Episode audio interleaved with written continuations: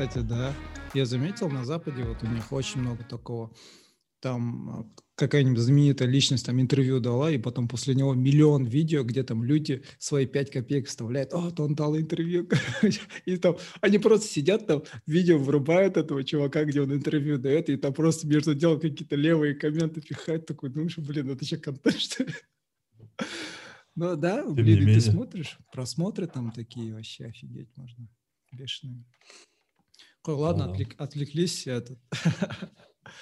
да, этот, э, ну, э, просто оговорюсь так, знаешь, э, я когда мы с тобой вот позавчера, позавчера же, да, разговаривали, ну, из-за из того, что ты вот переболел раком, и какое-то вот, знаешь, неудобство чувствуешь и не знаешь, как вообще разговаривать с человеком, который, ну, с таким серьезным, боле... Э, с серьезной болезнью, да, борется, и как ты чувствуешь, блин, с какой стороны подойти, а его не или еще ну, что-то. Я тебе скажу, это ты вообще ты не, не один такой, просто вот я сейчас как сюда вернулся, а, много там общаюсь с друзьями, там, со знакомыми, а, ну ладно, друзья, близкие друзья, им так пофиг, они как бы особо э, не, не подают виду, скажем так, э, ну, как общались а, и общаемся. А многие, когда вот с кем долго не виделся, они прям видно, знаешь, немного теряются, о чем поговорить. Э, да, То да. есть такая вот, кажется, что вроде щекотливая тема, а на самом деле я вообще очень спокойно к этому отношусь. Мне кажется, надо наоборот как-то более открыто об этом говорить, чтобы люди mm-hmm. понимали, что это такое вообще, да, и да. что это, в принципе, там небольшая проблема. Ну, понятно, это огромная проблема, да, да. но э, говорить об этом это, это вообще не проблема. То есть mm-hmm. это на, наоборот надо поднимать такие темы и э, делать как это более, чтобы люди да, были да. просвещены в этом вопросе.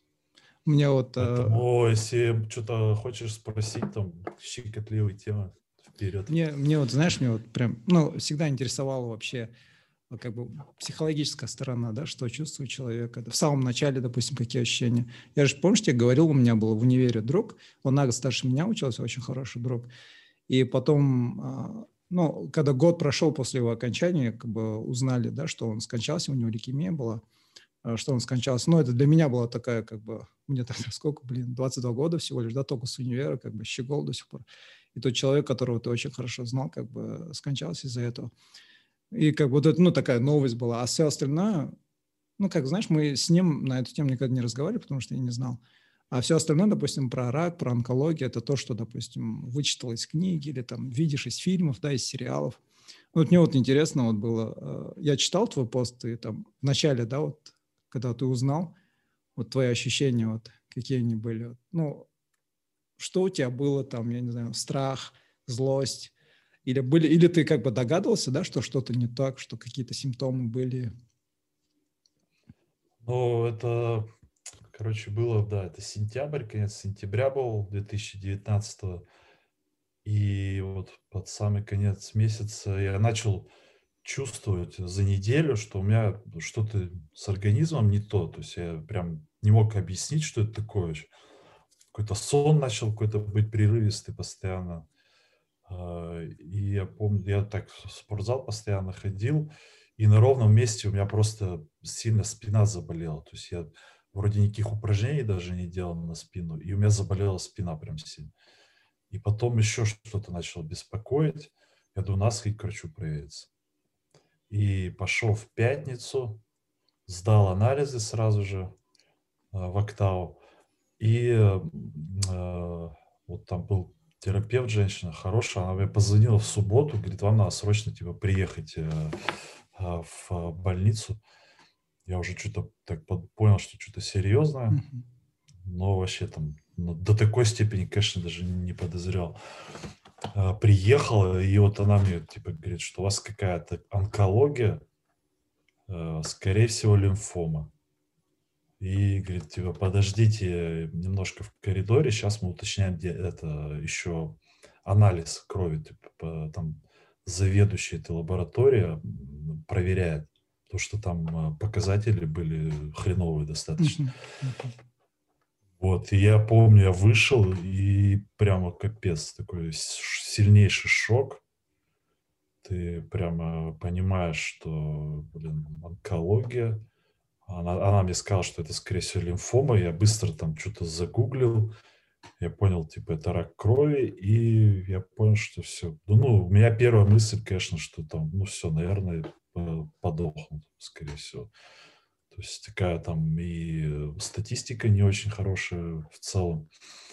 Э, конечно, там такой дикий шок вообще, то есть ты особо ничего не понимаешь. Просто я сел там в ступоре в таком, э, пытался что-то для себя там по полочкам разложить, но там просто ну, мыслями не собраться вообще невозможно.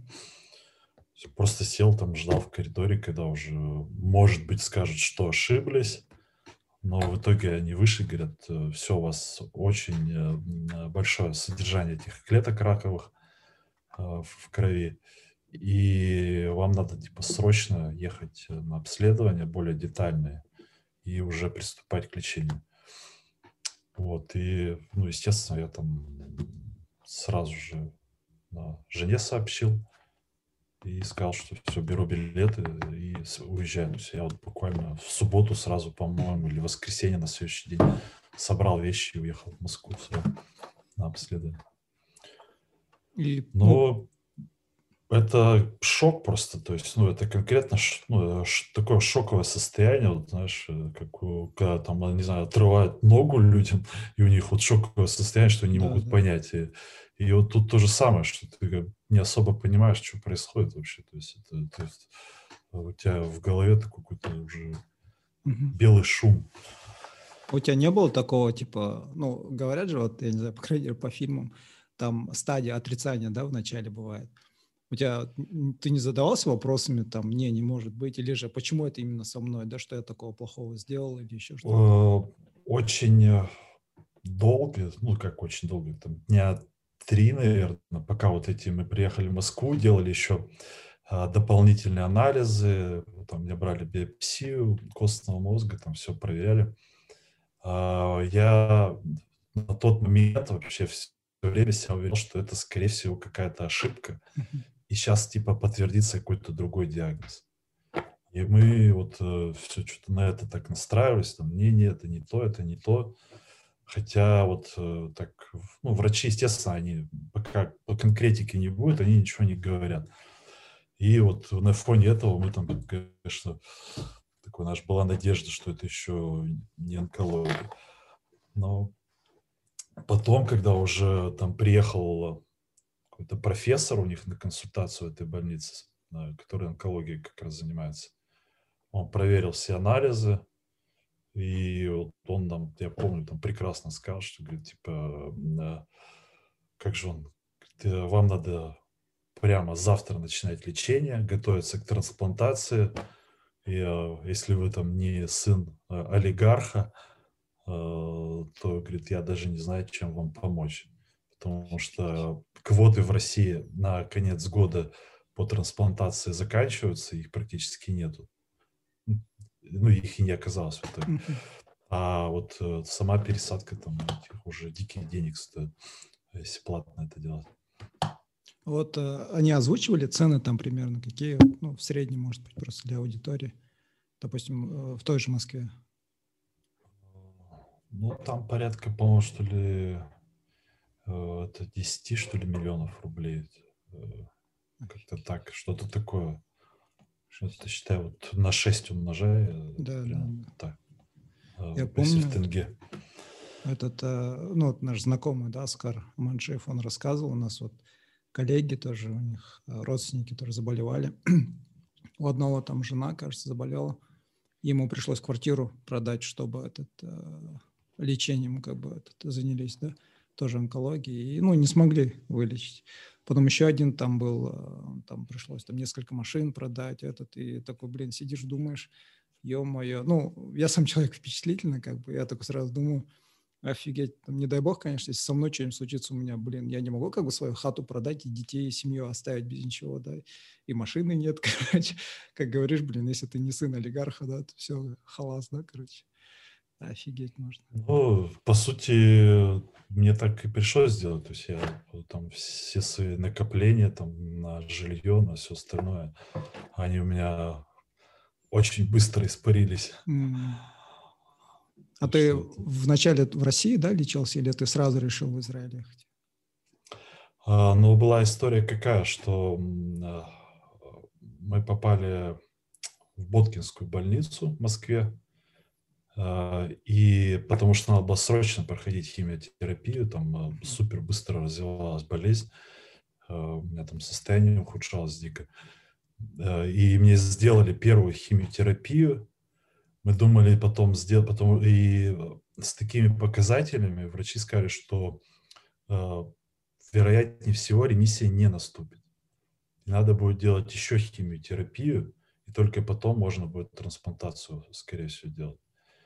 Э, и э, я лег, мы планировали сделать две химиотерапии в России, и потом уже думать о трансплантации где-то за рубежом. Э, вот. И получилось так, что мне сделали первую химиотерапию, и у меня э, не то, что не улучшилась там ситуация, она стала еще хуже. То есть у меня там э, э, было 30% этих бластов раковых клеток, а стало 90 в крови. И это уже практически говорило о том, что кровь свои функции не выполняет. То есть могли начать отказывать там органы и все остальное. И у меня тогда на фоне этого начались эти припадки перипетические, потому что была э, гематома образовалась в мозгу. И тогда вот э, поняли, что все уже там никаких вариантов оставаться дальше в России нету, что там прямо было достаточно жесткое лечение получилось, а с много осложнений всплыло. И там все, у меня там друзья, близкие, родственники там просто настояли на том, чтобы срочно уезжать. И мы, получается, как было, что мы сначала думали в Германию поехать, делали визу, и меня вывозили из больницы, помню, в, там на коляске или не помню как вообще. Ну, это уже смутно помню, потому что у меня там два припадка было эпилептических. Я вот такой весь помятый, там, кривой. Они меня при, привезли в визовый центр, сфотографировали, мне говорят, есть фотография. Это, ну, я бы такого не пустил просто пассажира в страну. Просто лысый вообще, лицо жутко выглядит. А, вот. И нам сказали, что виза откроется только через неделю. Mm. А врачи уже, которые были там, они говорят, э, вы либо сегодня начинаете химиотерапию, либо у вас просто, скорее всего, не будет шанса через неделю уже начать mm-hmm. химиотерапию.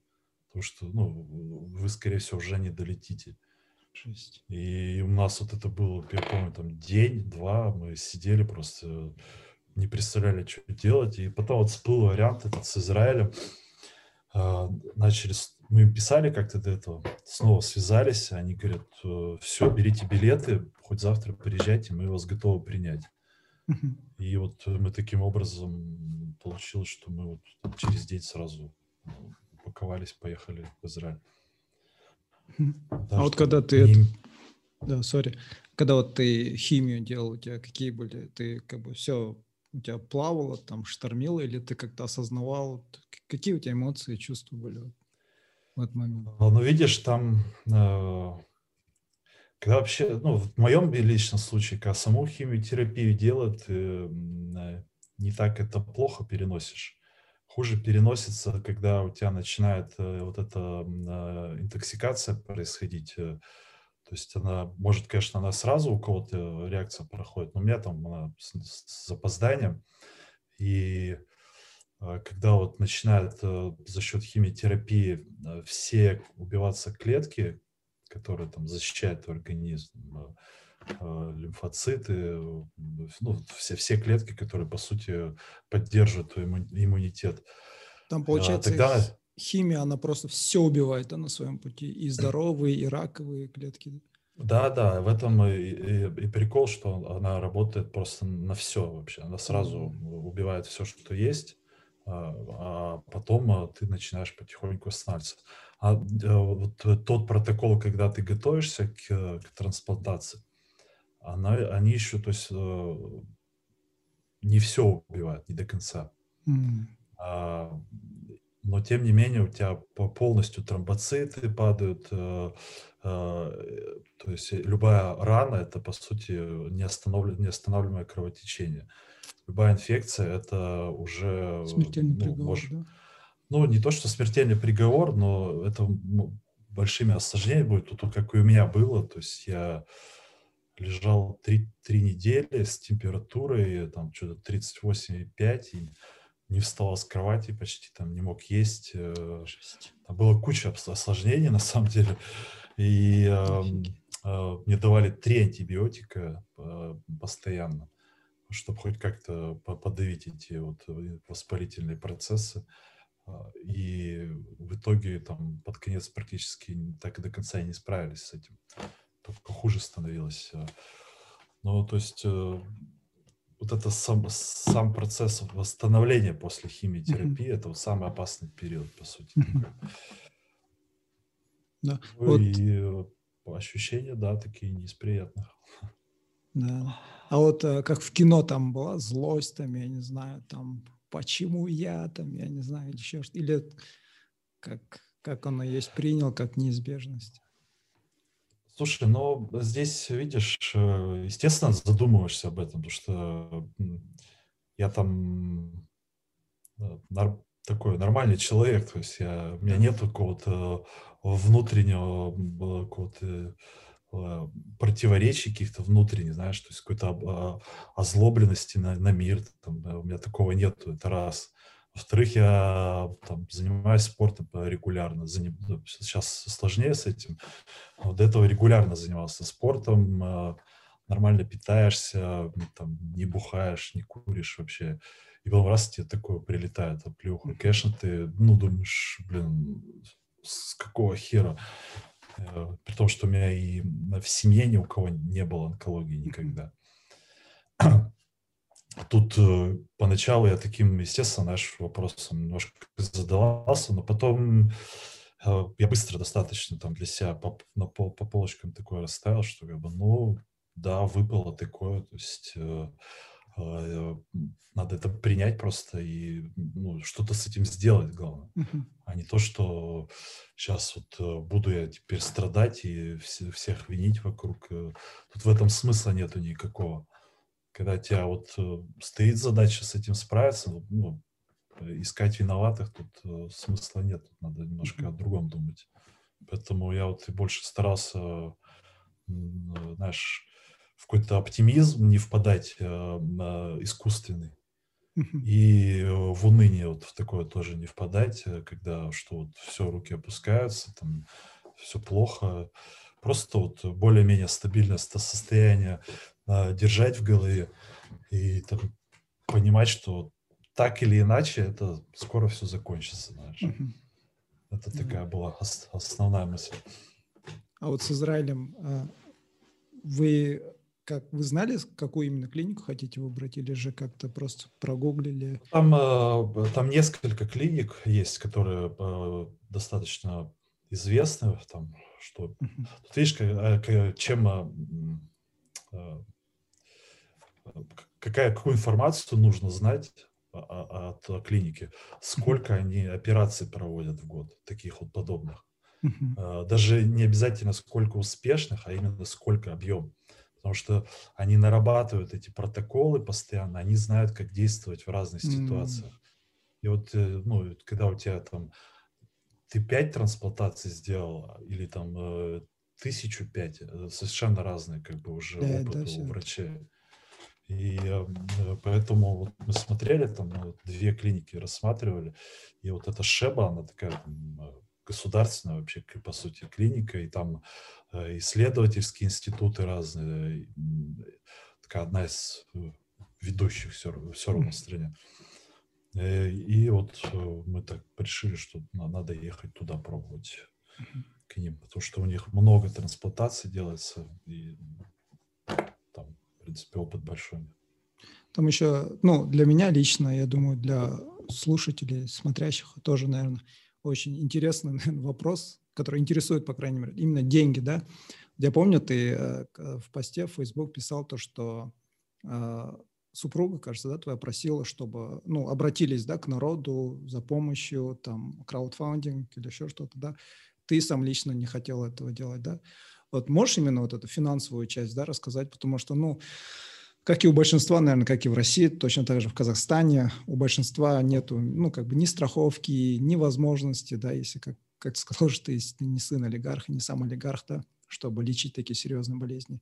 Вот, э, может быть, я не знаю, как ты сам лично к этому подошел, да, как бы с семьей, с друзьями, как вы справились с этой проблемой, и какие-нибудь, может, советы тоже для других людей, которые... Как вообще к этому подойти вопросу?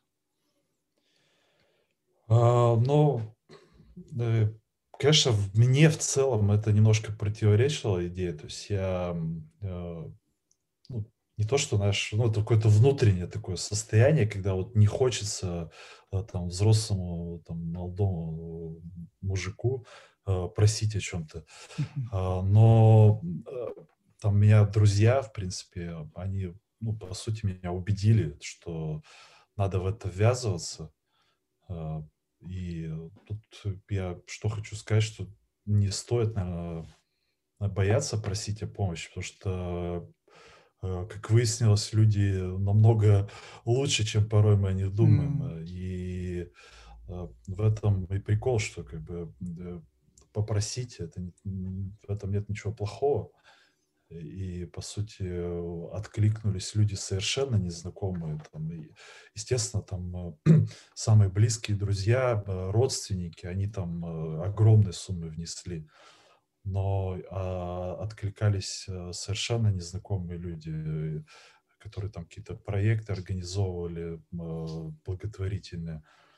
У нас на работе объявляли сборы. Там, э, я уверен, что многие люди меня вообще не знали. Тем не менее, э, собрали приличную сумму достаточно. И, э, то есть в этом такого не стоит бояться этого. Там сумма была в итоге сумасшедшая вообще, потому что там это примерно сколько? Больше 250 тысяч долларов в итоге сумма обошлась. Это лечение, да? А, лечение, да, ну, все лечение, там, с химиотерапией, совсем. Это, деньги, о которых я даже не, не представляю, как они могут выглядеть. Да, да, офигеть можно.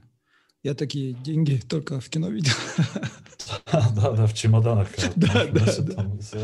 Офигеть. Поэтому тут, э, ну, ну, мы как поступили, да, мы начали там, э, у меня жена создала группу ВКонтакте, э, там есть возможность организовать сбор.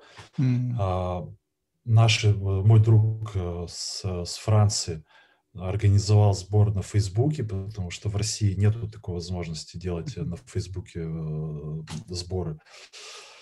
Вот, что еще мы там, ну, по всем каналам начали трезвонить, все там так достаточно рьяно объединились, э, потому что у меня такая география общения моего большая достаточно. Я поработал в разных местах, и там все узнали, и меня очень сильно там поддержали из прошлой работы, из позапрошлой работы, а, поэтому там достаточно так активно. Ну, естественно, у меня город очень сильно включился, мой там, меня тут многие знают, и тут была поддержка сумасшедшая, там какие-то организовывали мероприятия, собирали постоянно деньги, э, по телевидению объявляли, по радио, там, ну, тут э, прямо такой был этот, как флешмоб это назвали. Да, да. Ну, знаешь, еще этот в связи с этим еще плюс стало очень много мошенников, да, таких. Я помню, в Инстаграм это там люди бывают иногда обращаются. Я помню, мне тоже написали один раз, там вот у меня ребенок этот, ну это, блин, когда говорят ребенок, ты такой думаешь, о, офигеть. И мне супруг говорит, ну ты как бы перепроверь, да, это действительно так или не так. И я им сказал, давайте, говорю, ну как бы, я не знаю, может, цинично с моей стороны, говорю, давайте видео созвон сделаем, я хочу как бы убедиться, говорю, что действительно это так. Молчал, короче.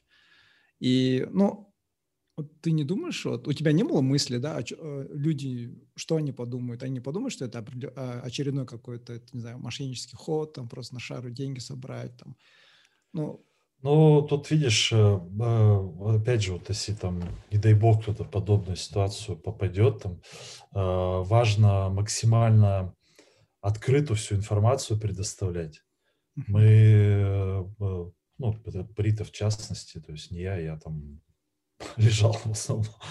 Э, Рита, она все выписки предоставляла, всю информацию, фотографии со мной, э, э, все счета обязательно, все траты, которые у нас были официальные, мы все счета выставляли в группу, которая там где сбор осуществлялся. Все прикреплялось, то есть мы ну, максимально подробную информацию и там многие люди какие-то нам советы давали, а, потому что же, по сути, любой человек может заблокировать подобный сбор. А, и мы вот этого опасались сильно, что нам бывали, что писали люди, типа, вот вы вот это неправильно делаете, вот это неправильно делаете. И Рите постоянно приходилось там выкручиваться, что-то придумывать, э, постоянно что-то добавлять чтобы, не дай бог, кто-то просто, знаешь, кому да, да, не да. понравилось, как ответил, там, раз э, кидает баны, и все, у тебя все остановился, весь процесс, пока разбирательство не пройдет. Поэтому здесь ну, максимально открытым быть, и все. То есть я ты, то, ну, сейчас, особенно после истории, ты еще больше благотворительности внимания уделяю.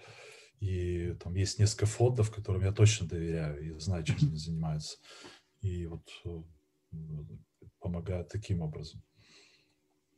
Да. А вот когда вот, э, знаешь, э, помнишь, тебе говорил же, что на Netflix смотрел один сериал про женщину, которая заболела раком, и она делала заметки своему сыну. Там каждая страница, это как глава, короче, в дневнике, и советы своему сыну. И там, помню, один эпизод был, она, короче, с окна выглядывает, и там строительные работы идут. И она спрашивает у медсестры, а что там строится? Она говорит, да, какой-то мол там строится, да, там супермаркет или еще что-то. И у нее такое, ну, мысль в голове, да, блин, как бы я заболела, для меня как бы, возможно, все, конец, да, а жизнь-то продолжается, и вот это осознание, да. Вот у тебя каково это было, да, осознать, что для тебя возможно, как бы, я не знаю, не дай бог, конечно, но возможно, да, все как бы халас, да, а жизнь-то все равно продолжается, как бы, и ты как бы осознаешь свое, как бы, я не знаю, можно сказать, ничтожество, да, в этой огромной вселенной, как бы. Ну, как, как, как вот э, это ощущение у тебя прошло вообще? Какие там, не знаю, мысли были, моменты? А, ну, знаешь, здесь какие были ощущения, что, ну, во-первых, я себя по максимуму постарался такое оградить э, немножко от, от информации извне, uh-huh. Потому что вот сейчас э, у нас такое поле информационное за счет там Инстаграма, Фейсбука и всего остального. Э, такая наша идеальная картинка везде. Да, да, да. Э, все там кайфуют постоянно, да, у всех идеальная жизнь, а все там супер успешные, там туда-сюда ездят. И я прекрасно понимал, что мне вот такая информация сейчас точно не нужна, что я, ну, реально только начнешь сам себя жалеть, а это там к хорошему ничего не приведет. Поэтому здесь я в этом плане немножко себя оградил, я там сконцентрировался на книгах, на фильмах, на каких-то на каких-то таких вещах, там э, э, медитации много. А потом, э, а вот в плане того, что ты говоришь, по такого принятия, то есть я больше, наверное, переживал за то, как у меня родные будут э, реагировать, потому что у меня там, ну, естественно, там для родителей какой-то шок был, а, для, для всех родных, близких. А, то есть я вот больше, наверное, об этом думал, а про себя вот в какой-то момент начинаешь думать, ну, окей, то есть это случится, ты уйдешь, э, и ладно. Тут э, ты так или иначе уйдешь когда-нибудь. Э, да, да, да. Пусть это либо случится сейчас, э, либо это случится там через 30 лет, либо ты там выйдешь э, из больницы, пойдешь через дорогу, и тебя сбьет машина. Тут это, об этом прям тоже я для себя понял, что в принципе тут обдумывать нечего. Тут будет как будет. Ты знаешь, вот это вот прикольно, да, как бы, ну, ну, как бы, знаешь, такое идет такое циничное мнение, да, что, ну, как бы человек существо эгоистичное, да, но в первую очередь думает о себе, да, но, ну, вот, допустим, слушаешь таких людей, как ты, допустим, которые пережили, ну, немыслимое, да, можно сказать, и ты говоришь то, что я больше переживал как бы за, за, за своих родственников, близких, да, как, как они это переживут, да. Ну, ну, я не знаю, как, как думаешь, с чем это связано? Почему ты как бы думаешь больше о других, да, и не беспокоишься, как бы сказать, о себе, как вообще... То, это... Не, ну если, э, вот если ты мне там э, задал бы вопрос, э, для чего, какую цель ты там себе ставил, чтобы там выжить там в этой ситуации, ну, для чего, ради чего, скажем, ты хотел бы выжить, то я бы тебе в первую очередь ответил, что для себя. А, мне своя жизнь нравится, я там а, понимаю, что ну, я неплохой человек, и у меня достаточно неплохая жизнь, и у меня есть хорошие родные, близкие, а, я неплохо провожу время, то есть у меня интересное увлечение, и ради этого стоит жить. Вот, то есть в этом плане я то есть буду откровенен, тоже, наверное, э, какой-то в смысле эгоист, если это можно так назвать, но такой позитивный эгоист. Да, да. А, а, когда вот именно касается вот того, что мы говорим, вот э, там, такой страх смерти, что ли, как это будет воспринято, то есть, ну, ты понимаешь, что, ну, э, какая разница, что дальше там будет с тобой, если это кончится вот там через неделю. Ну, есть вот, ну, я, я, по крайней мере, старался это с такой точки зрения для себя вот это э, расставить по полочкам, скажем так. Потому что когда ты в этой ситуации, когда ты это переживаешь активно, э, ну, у тебя мысленный поток не останавливается, ты, ну, ты себя можешь рано или поздно загнать этими мыслями э, и в такие дебри, что ты реально впадешь в какую-нибудь депрессию или уныние. Mm-hmm. Поэтому вот э, чем раньше ты сам для себя определишь вот то, что, ну, окей, это вот оно есть, и оно так или иначе закончится, mm-hmm. то уже потом становится намного проще. То есть э, ты Э, каким-то ситуациям и там с юмором подходишь, и э, есть время там уже и о другом чем-то подумать. Поэтому тут э, планов не строишь, скажем так, особо, но mm-hmm. тем не менее это уже поспокойнее становится. Ну ты этот, когда я тебя видел, вот, ну, когда мы еще были, да, вместе работали, я, я видел, ты производил впечатление такого человека, знаешь, такого капец спокойно, которого, я, я не знаю, мне кажется, даже если там апокалипсис будет происходить, тебе это вообще, кажется, даже, ты даже переживать не будешь, да? Вот. Ты сам по себе такой, да, как бы ко всему так э, подходишь? Э, или у тебя, я не знаю, или же ты, это ты сейчас как бы, э, глядя назад, ты как бы для себя это как бы понял, да? Или ты всегда был таким человеком, спокойным, адекватным? Ну, я, да, я, скорее всего, примерно таким всегда, да, был, что я достаточно там, спокойно, mm. не впадая в панику, не, без, без истерик там. А, то есть, э, видимо, наверное, это помогло тоже, кстати. Mm-hmm. Кстати, когда ты в Израиле был, ну, ты наверняка с другими, да, вот, э, пациентами тоже общался, которые там, Конечно. ну, и, ну, у них какая там перспектива была? Они все такие же, как ты? Или, ну, то, ну, конечно, люди разные бывают, но вот просто из интереса, как там, были какие-то интересные истории, моменты вообще вот среди них? Слушай, ну там, да, там, естественно, э, достаточно тяжелая болезнь, и когда ты в отделении там находишься, там, знаешь, не так э, э, много прям каких-то радостных историй, uh-huh, uh-huh. поэтому все равно, то есть это и смертность достаточно высокая в любом случае особенно когда делают трансплантацию, э, там же как раз делают такую химиотерапию э, высокодозную, что надо убить полностью твой костный мозг. который как раз занимается производством э, клеток кровяных. И тут самый опасный период, когда у тебя может вообще любой там чих тебя просто сразу же угробить.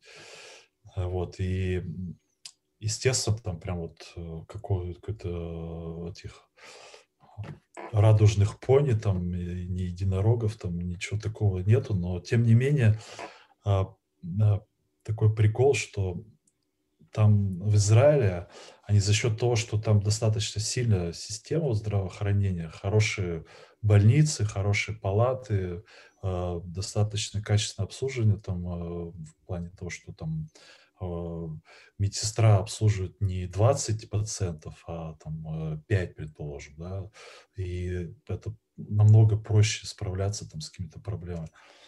И, и там в целом такая атмосфера создается достаточно уверенно, что, ну, люди знают, что делают, и э, делают это уверенно, и тебе намного спокойнее становится, то есть ты прямо понимаешь, что ты там в хороших руках.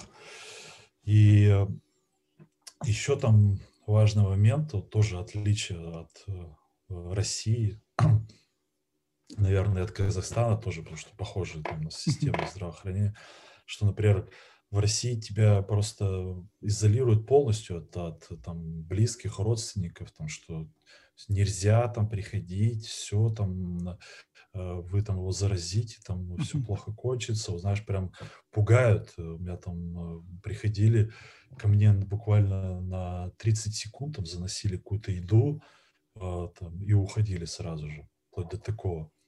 Хотя там все остальные там э, нормы гигиены в больнице, можно сказать, практически не соблюдаются. То есть какой смысл да, я да, там да. вообще не понимал.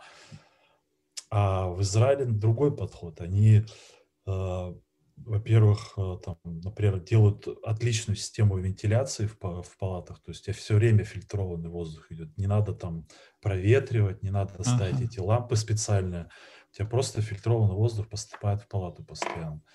Э, тебя э, постоянно чистят все за тобой, то есть везде все одноразовое, то есть максимально одноразовые все эти приблуды, которые uh-huh. с тобой применяют. И а, при этом тебе свободное посещение. То есть э, я походил там между палатами, там идешь там в палате э, сидит там человек 10 с шариками, с тортами, там поют на гитаре, э, там поют песни mm какие-то все вместе. Ну, то есть вот реально такая да, поддержка, представляешь? И они этого не боятся. То есть они понимают просто, что, что они делают, то есть они, они знают, что у них это под контролем. То есть в этом плане, вот, э, конечно, вот э, такое отличие большое, и вот там вот э, чувствуешь эту уверенность. Ты понимаешь, что люди знают, что делать.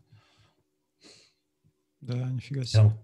Я, я там, конечно, там ни в коем случае там не хочу сказать, что там все в России все плохо, потому что у нас все специалисты, которые, с которыми мы столкнулись, там ну, отличные, хорошие, там человечные люди. А, но те условия, в которых они работают, э, это просто кошмар. Да, да. Просто.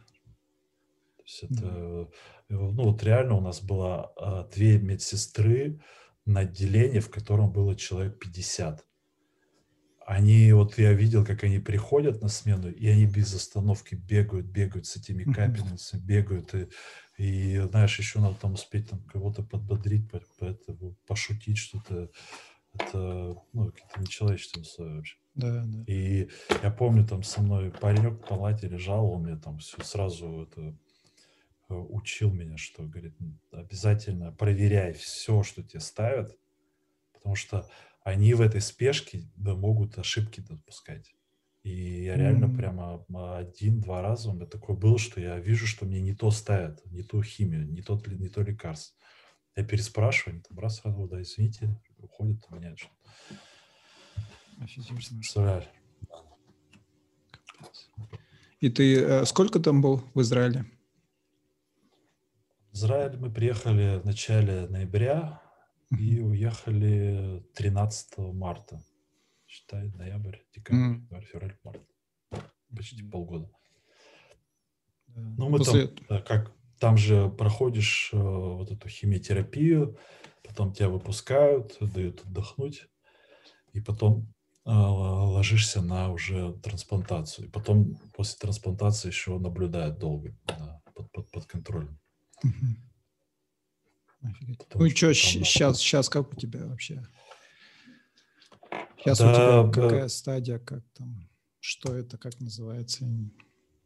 Ну, вот он, по такой процесс идет реабилитации, то есть у тебя, когда подсаживают костный мозг, в моем случае это там костный мозг моего брата, это там стволовые клетки, вот, которые осваиваются в новом организме. И вот это самое опасное, что может быть это, ну, во-первых, в первый год э, вероятность рецидива возможно. А, ну вот у меня вот по сути год прошел, можно сказать, что успешно, да.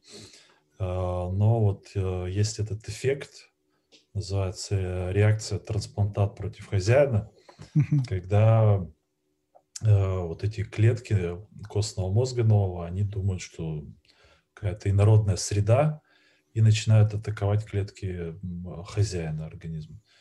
И тут э, может э, куча осложнений всяких быть.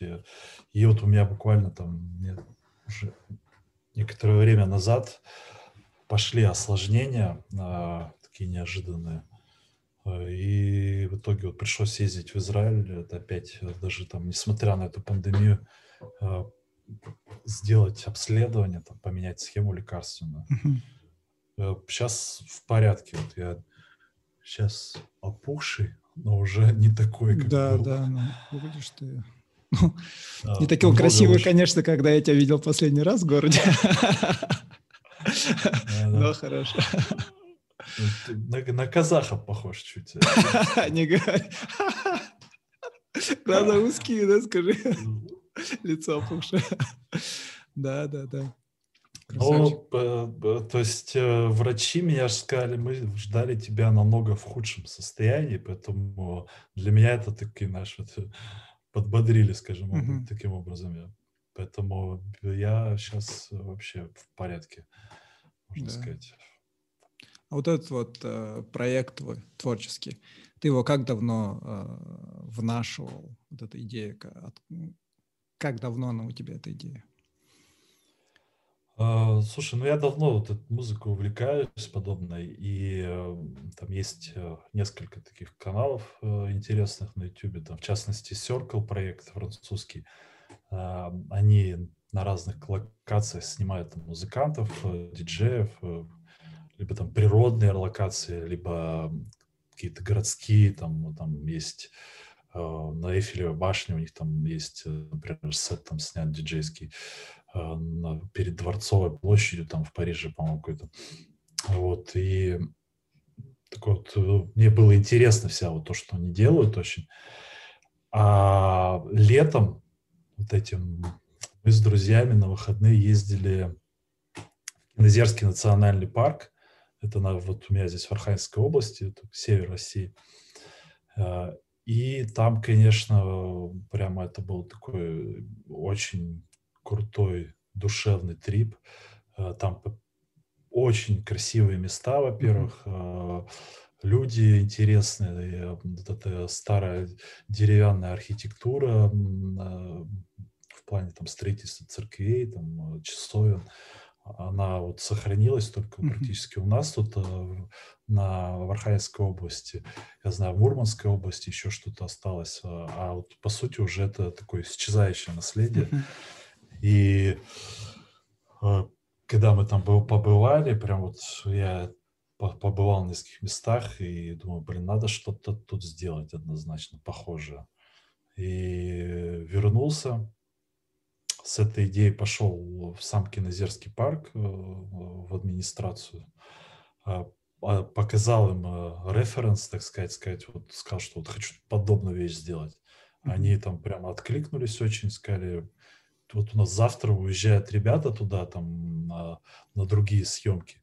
А можешь съездить там э, просто так вот, э, мы тебе все организуем, э, съезди, вдохновись, выбери локации, посмотри, побудь там еще, ну, чисто для вдохновления. И я вот сразу спаковался, уехал еще на, на, на получается, еще на дни выходные.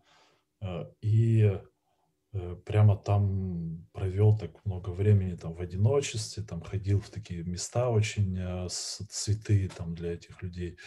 Э, прямо напитался этой энергией, вернулся, встретился там со своими друзьями, в частности вот там с другом Антоном и, и с Ритой смешно. Ага. Все, все рассказал, говорю, все, надо собирать команду и ехать. И начали активно там готовиться к этому. То есть э, и там прямо пошли, опять же, знаешь, вот э, когда ты какой-то сигнал посылаешь там, во Вселенную, там что-то хочешь сделать, uh-huh. там иск- искренне, то у тебя раз сразу какие-то Все возможности двери, появляются. Потому что у нас там куча каких-то совпадений было нереальных. Круто. Ну, было, конечно, куча проблем всяких, но там прикольных совпадений было намного больше. Uh-huh. Там, сразу же какие-то люди стали появляться, там, мы вот вам дадим спорт-инвентарь бесплатно, то, что мы там э, на вейкборде делали съемки, на сабборде съемки делали на озерах, э, э, там скейты, там мы катались в лесу, там такая уединенная дорога, вообще ни одной машины, на скейтах там катались, снимали с дрона. Ну, куча, и, и на все это, знаешь, что люди там просто от, рассказывали про проект, они там, блин, вот давайте там вот этим вам поможем. Там mm-hmm. на улице встретили там девочку одну, ну как девушку, она руководитель фонда там молодежного, тоже рассказали про идею, она говорит, да, я вам тоже там готова помочь, там все. Ну и таким образом у нас много чего сложилось mm-hmm. удачно. Вау, круто вообще. А вообще, этот, э, знаешь, мне вот что всегда интересует, когда я вот общаюсь с людьми, которые ну, в творчестве, в искусстве тусуются. А как вообще вот это вдохновение приходит? Допустим, когда вот ты музыку миксуешь, и ты, ну, то вот, когда ты первый раз поехал, у тебя было что-то вроде, ну, знаешь, да как в кино показывают, то у него в голове музыка или там формулы, да, у тебя вот это как, у тебя было какое-то вдохновение тот момент, что что-то в этом роде? Конечно, я то есть э, я вот как говорил, я э, и диджеингом занимался, но я такой, я не профессиональный диджей, я больше mm-hmm. меломан, то есть я очень много разной музыки слушаю. И когда туда я ездил, э, я постоянно там в наушниках с колонкой mm-hmm. со своей приезжаешь в какое-то место, ставишь музыку, пытаешься понять, вот как звучит это место, mm-hmm. и вот прикидывал, начинал прикидывать, какое будет у меня вот это музыкальное высказывание, да. о чем оно будет. Э, и вот прям идеи приходили прям на месте. Там, к, наверное, ну, за неделю до съемок у меня там из всей коллекции я отобрал там треков, наверное, 120-150. А это надо было, а это надо было ужать до там примерно 20 треков еще плюсом. То есть это я и так уже ужал до 150, а потом еще надо было ужать еще до 20. А, и вот эм, я помню, последний вариант я сочинял уже, сидел прямо там, уже на локации, когда уже все камеры расставлены. Я еще придумывал, как я что хочу там свести, как я там на, на месте прямо, потому что очень короткий период был времени у нас для подготовки. И мы, конечно, там все в попыхах вообще было. Такое, интенсивно все было. Слушай, вот когда ты вот музыку, ты, получается, ты берешь какую-то музыку, композицию, и потом из этого свое, да, что-то делаешь? И... А, здесь э, свое особо там не, я, по крайней мере, на данном э, этапе сейчас особо не делаю, хотя хочется очень научиться таким mm-hmm продвинутым фишкам. А, но, тем не менее, там а, есть э, а, техники там, гармоничного сведения, когда ты там практически два трека у тебя одновременно играют, там у меня в миксе есть это такие моменты, и ты думаешь, что у тебя прямо звучит как один mm-hmm. трек. То есть э, это такой важный момент, когда ты там сет готовишь музыкальный. Мне просто, знаешь, вот интересует, наверное, слышал, да, наверное, у нас один казахстанец тоже вот с моей области, да, с Магистауской там, э, как его, Имамбек, кажется, да, который Грэмми взял. Э, он там какую-то зарубежную песню замиксовал, и она там в Америке выстрелила нереально, там в топе была, короче, и он был номинирован на Грэмми, короче. Мне вот тут, знаешь, вот интересно, вот, ну, наверняка в курсе, да, когда вот ну, на платформы, такие как YouTube, там выкладываешь, допустим, какую-то музыку, которая зарубежная, они там сразу, да, ее блокируют, лицензии, все дела. Мне вот интересно, вот, когда вот миксуют, там как вообще этот процесс? Они ее не блокируют, ничего, да, из-за того, что ты какие-то другие элементы добавляешь вообще? Мне просто этот момент интересен очень. Как вот этот или вы идете там лицензию выбиваете, там авторские права? Там а, ну, смотри, видишь, там, э, когда ты делаешь конкретно ремикс, то есть когда ты готовишь, э, такую, скажем так, другую песню все-таки, это, это ремикс, то зачастую ты обращаешься к правообладателям с запросом, что я вот хочу сделать ремикс. Э, если ты там серьезный музыкант, а там не просто там, там школьник, который просто для себя это делает. Вот. Э, и, э, ну, насколько я знаю, там в большинстве случаев тебе дают такую возможность, тебе дают там возможность попробовать, тебе дают какие-то материалы, и ты там пробуешь. Э, может быть, даже это разбитый на, на проект трек, то есть когда у тебя разные дорожки прописаны, тебе проще уже там корректировать. А, вот.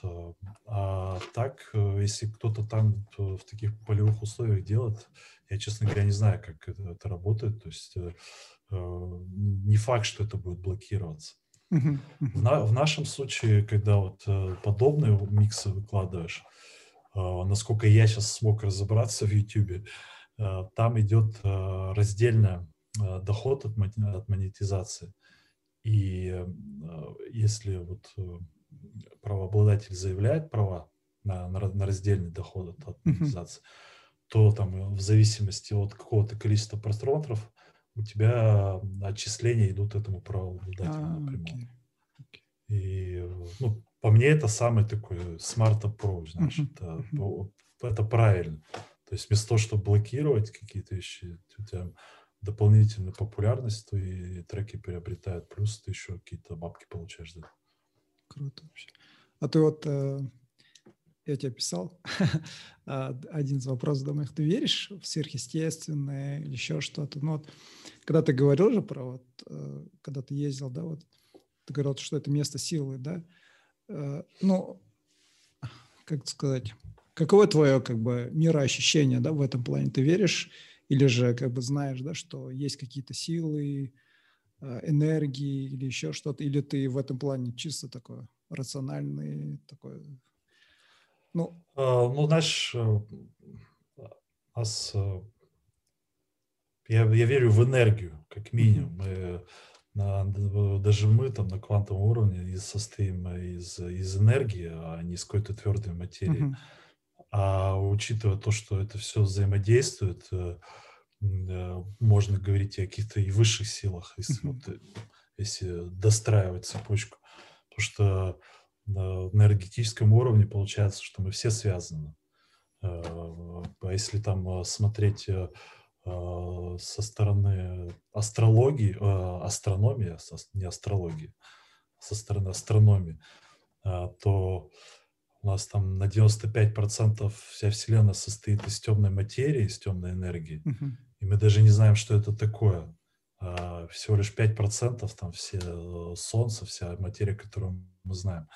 А, а ученые еще даже не знают, что такое темная энергия, темная материя. А, но знают, что она существует. Да, да. И тоже, то есть э, э, тут утверждать, что ничего вообще сверхъестественного не существует, ну, по мне немножко как бы нерационально, да, потому да. что я, я рационалист и такое по инж, и инженерное образование, да. и технарь, но я прекрасно понимаю, что как бы, мы настолько еще в научном плане далеки э, от э, э, истинных каких-то знаний, поэтому тут что-то утверждать прямо точно, это, в, это, в этом нет смысла тоже. Знаешь, есть этот э, Нил Деграсс Тайсон, такой астрофизик известный, он говорит, э, для меня э, Бог в законах физики. И вот это крутое утверждение, что это, ну, вот реально насколько продумана вот эта вся э, вселенная у нас, что там, возможно, где-то откроется что-то сверхъестественное. Кстати, помнишь, мы с тобой ну, переписывали же насчет вот этой книги «Задачи трех тел». Ты сам вообще, э, какое, ну, Что, как считаешь, есть эти внеземные существа, инопланетяне, да, как мы говорим? А, да, знаешь, э, был же такой там тоже какой-то ученый в 50-х, по-моему, парадокс Ферми, по-моему. Да, да, да, да. Или какое-то уравнение, что ли? Он уравнение да, Дрей, Дрейка называется. А уравнение Дрейка, да. да. А парадокс Ферми, да, что парадокс. почему они еще не объявились. Да, да, да. Э, уравнение Дрейка, оно о чем говорит? Что вероятность того, что есть внеземная цивилизация, вообще огромна. Да. Учитывая все факторы. А, но, тем не менее, парадокс говорит о том, что... Почему? Где они, да? Такая вероятность есть, то где они, да, какого хрена? А, ну, естественно, я, то есть я больше склоняюсь к тому, что стопудово куча цивилизаций, которых мы еще не знаем. То есть э, даже там, э, ну, я вот увлекаюсь астрономией, и ты смотришь там про планеты, которые у нас в Солнечной системе находятся, и там уже есть вероятность того, что есть какая-то элементарная жизнь. А, поэтому э, там, учитывая какие-то неосознаваемые размеры у Вселенной, говорить о том, что там ничего нет, это так э, немножко неправильно по мне. А я вчера это... очень круто, да. Я, я да, жил... да, да. Я ее как раз э, лежал в Москве в больнице, когда искал себе что почитать. Я вот отслеживаю отслеживаю, есть премия Хьюга и Небула. Да, да. Это ага. за, на, за научную фантастику и за фэнтези. Я вот отслеживаю, там, что награждается, и вот там, подбираю все книги. Там. И вот я там нашел эту задачу трехтел, и первые два тома там прям проглотил, вообще даже не заметил. И вот сейчас вот третий дочитываю как раз. Я вчера как раз закончил вторую часть. Я такой, вот, ну, слушаю, да, да, блин, там вот эти все моменты, да, вот про военные, да, там героизм, не героизм, вот эти wallfacers, да, или как там их, я просто на английском читал, и этот, э, а потом, когда в конце, помнишь, он же объяснял этот э, теорию темного леса, я такой, вау, когда он объяснил, что вот все эти цивилизации как охотятся. А ты вторую книгу дочитал? Да, я вчера дочитал. Тем, темный лес? Темный лес, ага. А, да, да, темный лес. Такой, Вау, блин, ну, как бы ну, как бы, ну, блин, common sense, да, как бы имеет смысл, да, действительно, да. И когда вот это все объяснил, я такой, жесть, короче. Я теперь жду, блин, что будет чуть, да. Хочется это там более подробно, конечно, обсудить, но я думаю, ты можешь кому-то заспойлерить просто. Да, да. Э, потому что там же все, все это раскручивается, все идеи но там очень много крутых идей, конечно, заложено, и там э, мне прямо ну, нравится такая фантастика, когда у тебя много научной э, уже э, открытой информации заложено, и он как бы прогнозирует, как это будет отображаться и там на науке, на технологиях, на обществе. Да. Это да. прямо в, ну, в этом плане это вообще, по-моему, лучшая книга, там, которую я за последнее время читал. Кстати, есть это... еще одна книга Гиперион. Там читал тоже я трилогия. давно, читал я. Да, да. Там а, а, тоже вот в этом плане они интересно раскрывают. А, она такая больше а, к фэнтези, что ли, склоняется в какой-то uh-huh. момент. А, а тут вот они прям четко держат эту линию научную такую. Прям супер знаешь, вообще фантастика.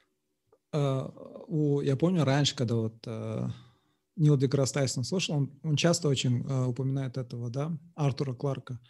Вот Артур Кларк, э, он тоже, да, вот знаменитый фантаст, писатель, который «Одиссею» 2001 написал.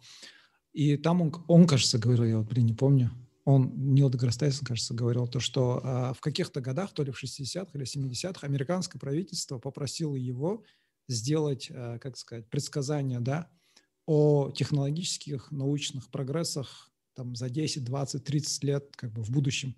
И многое из того, что он, говорит, предсказал, уже, говорит, есть.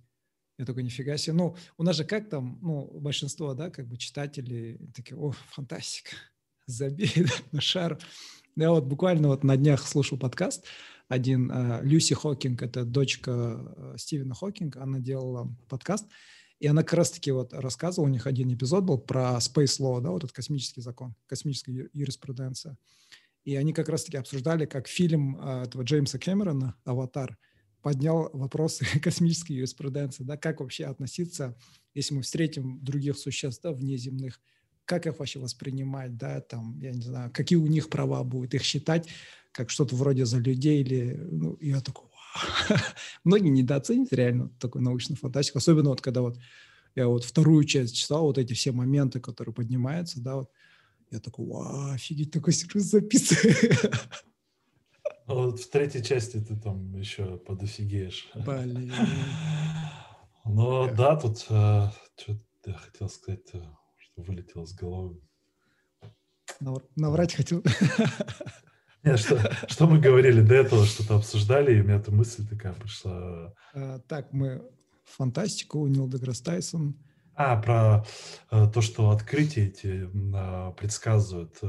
Есть же э, не интервью, а э, Айзи Казимов, Uh-huh. Он участвовал в каком-то шоу американском, там, это 80-е, по начало 80-х. И он там там какой-то YouTube предсказал, там какой-то смартфон или еще mm-hmm. что-то. Вот э, там э, посмотри э, на YouTube, загугли. Он прямо несколько таких технологий, которые сейчас распространены, прям достаточно так красиво описал. То есть да. они сейчас вот есть уже, мы им пользуемся. Я помню этот Нил Деграсс Тайсон, он же юморной, нереально, особенно у него на подкасте вот этот его же соведущий комик. Я помню, он там один раз прикалывался, он рассказывал, как он в детстве любил Trek смотреть. И он говорил, говорит, я, говорит, я мог принять то, что, говорит, в будущем будут эти, да, лазерные пистолеты, там, летающие корабли, говорит, но чтобы дверь, которая сама открывается, когда ты к ней подходишь, говорит, никогда в жизни не поверил. Сейчас, говорит, смотри, вокруг везде такие двери. Да. Кстати, Star Trek же тоже, они же там ходят вот этими, да, сотками. Задолго до того, как эти смартфоны появились, они же тоже так разговаривают. Ага. Да, Кстати. да. Кстати, ты этот, э, ну, вообще, как сам э, вот эти НЛО, инопланетяне, все дела, тебе очень интересно, как бы, ну, там, бывает, почитываешь или ты... А, ну, я так не, не, не слежу, знаешь, ага.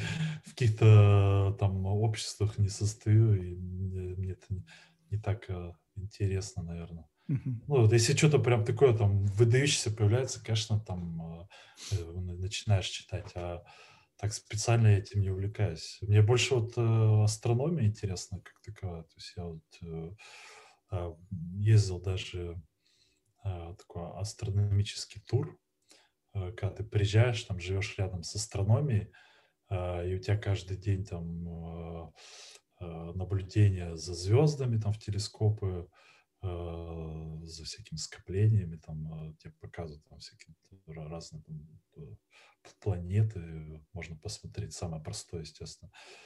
И плюс к этому там обучают, как на звездном небе ориентироваться все созвездия, это mm-hmm. лучше тебе запоминать. А, плюс лекции, там такой, ну вот это мне больше интересно, то есть это, и там вот и на YouTube я много посматриваю, там всяких лекторов. Э, это интересные вещи. Кстати, а так, э, смотреть там, городе... как при, при, я говорю, как препарируют там э, кукол да, инопланетян, мне такое не очень интересно. Да, да. Да, у меня тоже этот, чисто такой, за то, что я люблю как бы научную фантастику, фэнтези иногда. Бывает там, что-нибудь просто для прикола почитаешь. А, но у меня, знаешь, этот, а, когда в 2018, или, да, кажется, тогда, я вот Джо Рогана очень часто слушаю подкаст, и у него вот э, были пару эпизодов, когда у него был один в гостях Боб Лазар, чувак, который в 80-х э, рассказал, что он там был вот из зоне 51, короче, занимался вот э, этими, ну, тарелки, да, как бы, или там неопознанные летающие объекты. И потом в Нью-Йорк Таймс вышла статья, то, что они обнародовали а, Пентагон обнародовали то, что э, сняли, вот здесь видео, да, как военные там снимали непонятные летающие объекты, и они говорят, что ну, это, говорит, ну, мы не знаем, что это за объекты, и вроде бы никакая страна как бы не признает, да, что это их или не их, но они говорят то, что такой технологии у нас, по крайней мере, говорят, в США нету, да, и там они вообще, говорят, нереально так летают. Я вот буквально вот несколько недель назад посмотрел одну документалку, называется «Феномен», они, эти ребята, тоже, кстати, у него тоже были у Джо Рогана, И они, получается, в документалке собрали все эти э, документальные сведения о том, когда люди говорили, что они видели их, да, эти, ну, по крайней мере, неопознанные объекты, и плюс какие государственные программы были э, в США. И, кстати, в Советском Союзе тоже, потому что э, когда Союз развалился, и вот эти КГБ или кто там, они, короче, обнародовали многие данные, поделились с этими. И там, оказывается, очень много программ было, именно когда, когда военные люди следили и, ну, серьезно к этому относились. Я такой, ничего себе, прикольно. Ну, тут, знаешь, я к чему склоняюсь, э, вот, э, к такой точке зрения, что если кто-то сможет там преодолеть эти все расстояния и долететь до Земли, то уровень там технологий настолько высокий, что обнаружить себя они ни в коем случае да, не да. дадут. То есть, ну, долететь э, там, э, пролететь э, сотни там световых лет и потом тупо спалиться каким-то там мигом 29, ну, это, блин... Знаешь, это... еще это... Я вот когда вот, фантастика. Да, вот когда вот прочитал вот эти книги, да, тоже действительно задумался, да, как бы его же основное такое, логика такая, то, что если есть такие, да, внеземные существа, то они, скорее всего, да, настроены так враждебно, да, и я только подумал, блин, с какого перепугу им там выходить на контакт, там что-то пытаться, да, нам объяснить, типа, зачем, да, вообще непонятно, да. Но этот, знаешь, э, блин, что же я хотел, наврать, наверное, хотел, вылетел из головы. А, кстати, вот я вот до этого хотел спросить тебя, вот у тебя в городе как вообще этот, э, этот, этот light pollution, да? Когда вот, ну, наш как с появлением городов много света, небо почти не видно, да, у нас. Я тоже, допустим, я люблю смотреть на звезды, на это иногда, допустим, когда идешь, у нас там между домами есть темные эти переулки, так сказать, так бывает, посматриваю на небо, и там созвездия, которые знаю, такое вау. И, блин, ну, знаешь, вообще такая красота нереальная. И кажется, современные, да, особенно молодежь, вообще почти не смотрят, да, наверх. Не все смотрят сюда, вниз там на свои сотки. У тебя как там в городе да, с этим? Ты можешь выйти, допустим, во двор и... Во-первых, э, я пока сам еще молодежь, я так Потом плазит. Да, да. Я, я тебе скажу, я, мы когда жили в Октау, я у коллеги у нашего брал телескоп, и мы там с ребятами ездили э, куда-то на пляж, на море ночью там был, в августе было как раз звездопад, uh-huh. какая-то комета пролетала. И мы там смотрели звезды, вообще отлично наблюдается. И планеты я настроился, там провозился, правда, очень простенький такой э, телескоп, но я там провозился, смог настроить на все там кольца Юпитера, все посмотрели. Там, прикольно да, вообще наблюдали, там все офигели, как и я, в принципе. Э, вот, а тут у нас э, в городе в плане этого можно, конечно, выбраться за город легко, но это север. Э, тут большую часть свинцовое небо над головой низкое, тут всегда нету солнца практически, поэтому чистого неба практически не дождешься. Зато очень легко наблюдаются э, северные сияния, полярные а, сияния. Да, мы буквально вот э, у меня есть приложение такое, там можно отслеживать прогноз на, на полярное сияние э, в, в определенных точках. И вот я, мы там по прогнозу посмотрели тут пару раз, э, поехали за город, выехали и зацепили прям конкретно. Офигеть, круто. Да. Этом... Это, это у меня в этом, в бакет-листе, так сказать, увидеть северное сияние. Я прям я... вообще жесть. Я, я на этом вырос дальше. Я еще же работал а, еще дальше на север, там за полярным кругом вообще. Я, там Офигеть. по всему небу просто несколько цветов там. Бах, вообще. Вау, это круто. круто вообще. Круто вообще. Потому что, я... ну, там оно наше, оно такой эффект появляется, когда вот эти начинаются сполохи, называется, как uh-huh. ощущение, что небо, оно как дышит, знаешь, wow. летает. Самое прям мощное такие ощущения. Жесть. Не, вообще круто, круто. И вот я, я своим детям все обещаю этот телескоп купить. я уже второй год подряд.